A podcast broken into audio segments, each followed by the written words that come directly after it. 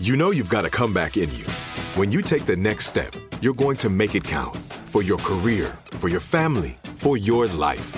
You can earn a degree you're proud of with Purdue Global. Purdue Global is backed by Purdue University, one of the nation's most respected and innovative public universities. This is your chance. This is your opportunity. This is your comeback. Purdue Global, Purdue's online university for working adults. Start your comeback today at purdueglobal.edu. Our world is full of the unexplainable. And if history is an open book, all of these amazing tales are right there on display, just waiting for us to explore. Welcome to the Cabinet of Curiosities.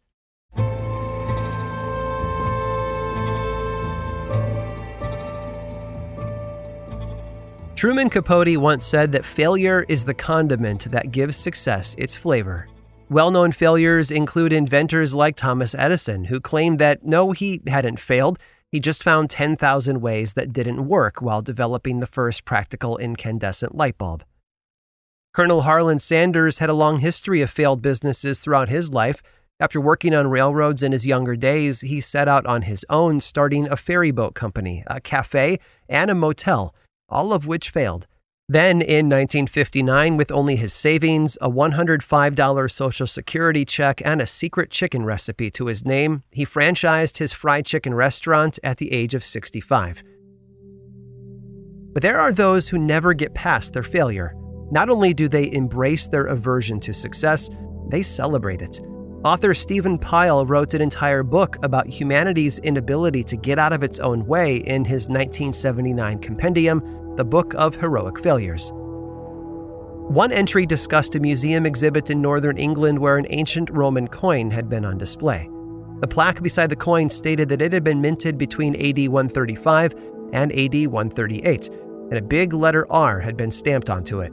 It would have been an impressive piece, but only if you worked for the Robinson's soft drink company.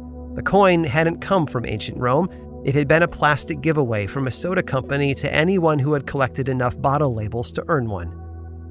Another entry told the story of Desert Island Discs, a popular radio show in Britain during the 1970s. The concept was simple, and I bet you can guess what it was.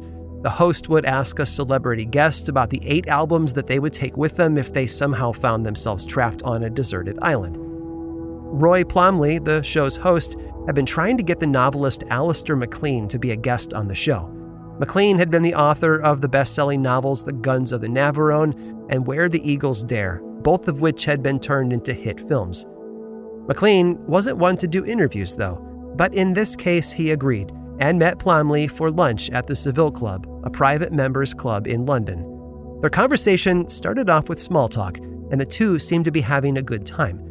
Then Plomley asked McLean about his writing process. McLean had no idea what he was talking about. Plomley then asked about one of his most famous novels, The Guns of the Navarone, but McLean had nothing to say. It turns out that the man Plomley had been talking to wasn't Alistair MacLean, the author. He was Alistair McLean, the head of the Ontario Tourist Bureau.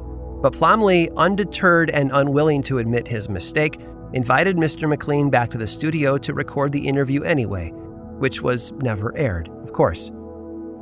But perhaps the most egregious failure in the book came from the form of a special club started by the author himself. It was called the Not Terribly Good Club of Great Britain, and its members were some of the worst the country had to offer. According to his book, the club had been formed three years prior to publication, and its membership had skyrocketed from 20 to 200 in that short time. In fact, the book itself arose out of the stories he heard during those early meetings. Their mission was simple to honor and celebrate people who had never found success and who demonstrated rank incompetence in their lives. And they were committed to this too. During an early meeting, one clumsy member knocked over a bowl of soup, but club president and author of the book, Stephen Pile, managed to catch the bowl as it toppled off the table, saving the soup and the meal. For his success, they forced him to resign, as per the bylaws that he himself helped write. After his book was published, interest in the group grew, and Pile was forced to disband it for good. You see, he'd included an application for membership in the Not Terribly Good Club of Great Britain in the back of the book. Despite tossing it in as a joke, many who purchased the Book of Heroic Failures actually did fill it out and mail it in. 20,000 readers, in fact, and by that measure, the club itself had become a success. And the book's rapid rise to the bestseller status meant that Pile had become successful as well. He wrote all about that in his second book, The Return of Heroic Failures. Even though he'd been unsuccessful at remaining unsuccessful, he'd succeeded in finding more stories of unsuccessful folks who had failed to succeed. And if you diagram all that out, connect the dots, and be sure to carry the one, I think it means his plan was a big success or a failure. I'm not entirely sure.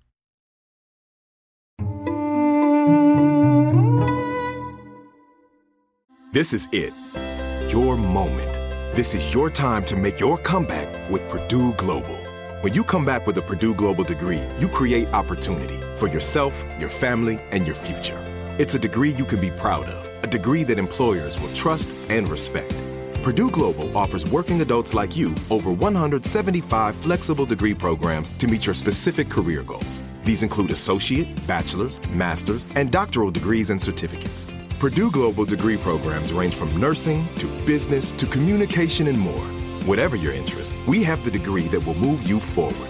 You have the knowledge, you have the experience. Now it's time to get credit for the work you've done and earn the recognition you deserve with Purdue Global. Purdue's online university for working adults. You know you're worth it. We do too. So don't wait another second to get the degree that will take your career to the next level. Start your comeback today at purdueglobal.edu. Hey everyone, it's Ted from Consumer Cellular, the guy in the orange sweater, and this is your wake up call. If you're paying too much for wireless service, you don't have to keep having that nightmare. Consumer Cellular has the same fast, reliable coverage as the leading carriers for less. And for a limited time, new customers receive their second month free when they sign up and use promo code MONTHFREE by May 31st. So why keep spending more than you have to? Seriously, wake up and call 1 888 freedom or visit consumercellular.com. Taxes, fees, and other third party charges will apply. See website for additional details. Like many of us, you might think identity theft will never happen to you. But consider this there's a new identity theft victim every three seconds in the U.S. That's over 15 million people by the end of this year, equal to the populations of New York, Los Angeles, and Chicago combined.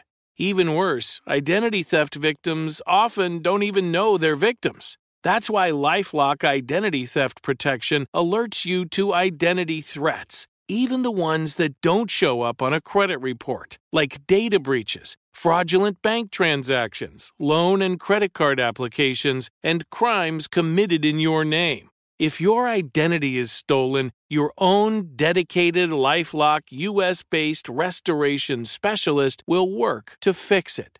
Lifelock protects you in ways that you simply can't on your own. Join now and save up to 25% your first year at lifelock.com slash iHeart. That's lifelock.com slash iHeart to save up to 25%.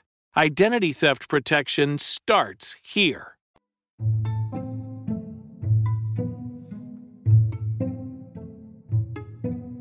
The Earth is essentially a living organism. Not only does it teem with life on and below its surface, but the planet itself is constantly changing to either accommodate or to eradicate that which it needs to survive. As pressure builds up inside it, the Earth uses roughly 1,900 active vents on its surface to relieve that pressure into the atmosphere. We know these vents better as volcanoes, and they can be quite destructive.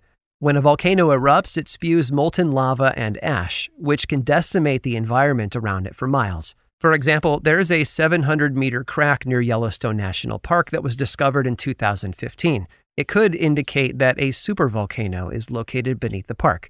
Should it erupt, it could devastate most of the United States. And that's the problem with many volcanoes. There are hundreds beneath the surface of the Earth that we can't see, yet we continue to build right on top of them, unaware of the danger that lurks below. Mexican farmer Dionisio Pulido didn't know that there were any volcanoes in his village of Paricutin, Mexico back in 1943.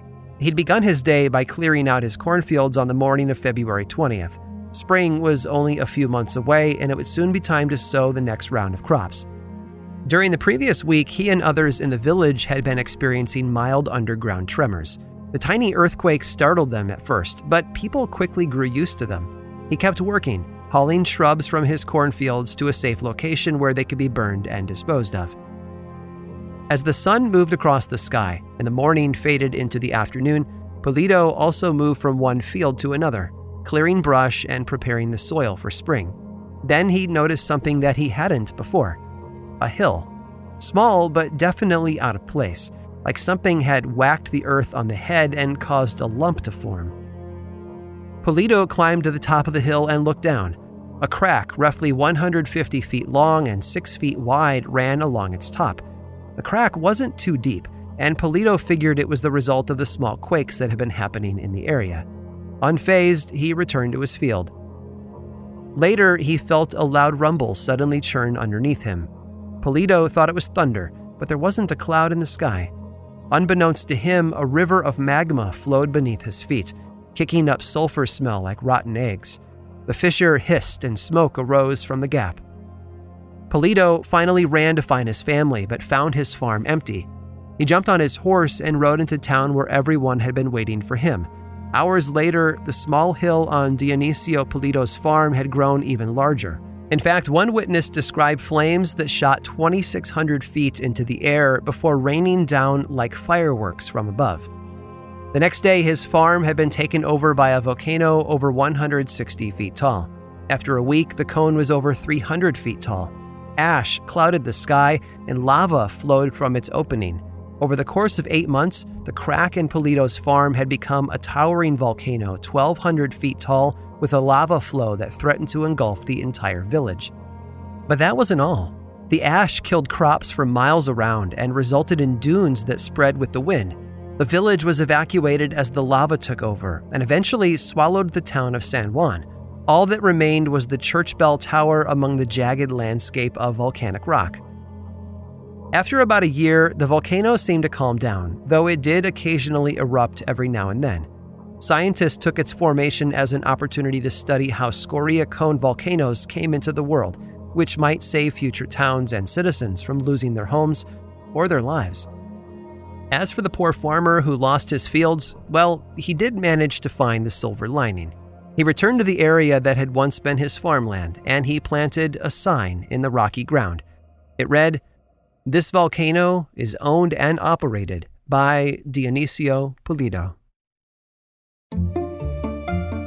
I hope you've enjoyed today's guided tour of the Cabinet of Curiosities. Subscribe for free on Apple Podcasts or learn more about the show by visiting curiositiespodcast.com. This show was created by me, Aaron Mahnke, in partnership with How Stuff Works. I make another award winning show called Lore, which is a podcast, book series, and television show. And you can learn all about it over at theworldoflore.com. And until next time, stay curious.